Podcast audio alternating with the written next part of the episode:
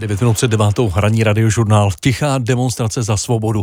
Tak takhle vzpomínají pamětníci na poslední rozloučení se studentem Janem Palachem, který zemřel na následky popálenin 19. ledna roku 1969. Svým činem chtěl student probudit národ z letargie po okupaci Československa v srpnu roku 1968.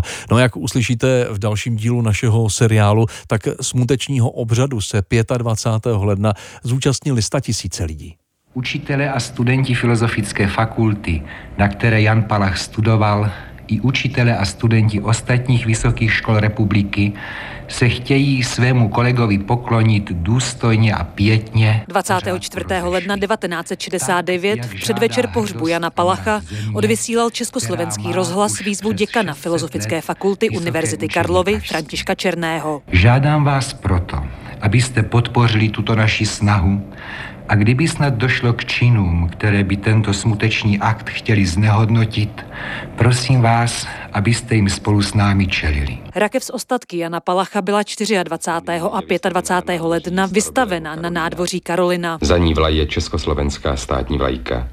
Kolem katafalku stojí čestná stráž. Pražské Karolínum obtáčí zástup občanů, který začíná na ovocném trhu, pokračuje celetnou, přes staroměstské náměstí do Železné k hlavnímu vchodu do Karolína. Vzdát hod Janu Palachovi přijeli lidé z celé republiky. Smuteční rozloučení zahájil rektor Univerzity Karlovy Oldřich Starý. Jeho heroický i tragický čin je výrazem čistého srdce, nejvyšší lásky k vlasti, pravdě, svobodě i demokracii. Říct Palachovi s Bohem přišli i jeho spolužáci a kamarádi. Čin Jana Palacha není činem zoufalce, jak to chtějí někteří vykládat. Je to uvědomělý protest a hrdinský skutek, který byl vykonán pro život.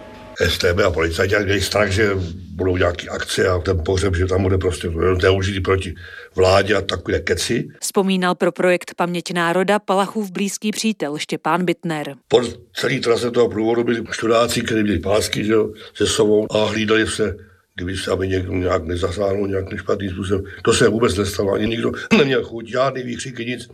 To bylo naprosto ticho. Do dneška to je prostě pro mě šílený moment. Posledního rozloučení se zúčastnil taky tehdy 22-letý Jan Klimeš, který kvůli tomu přijel z Brna.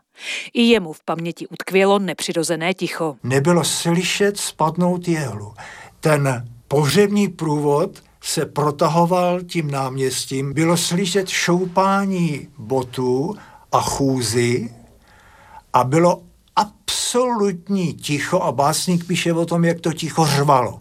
Přesný, hluboký zážitek. Z Karolina přivezl pohřební vůz rakev na Olšanské hřbitovy.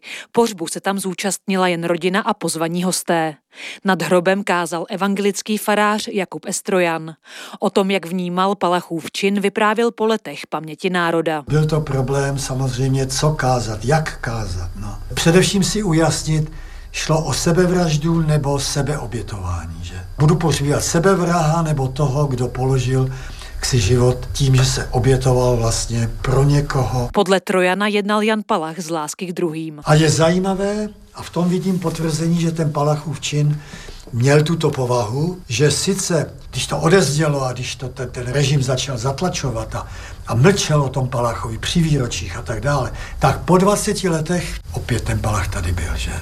Až umřel ještě mluví. V zítřejším díle seriálu se budeme věnovat tomu, jak si Palachův čin připomněli lidi v Československu v lednu 1989.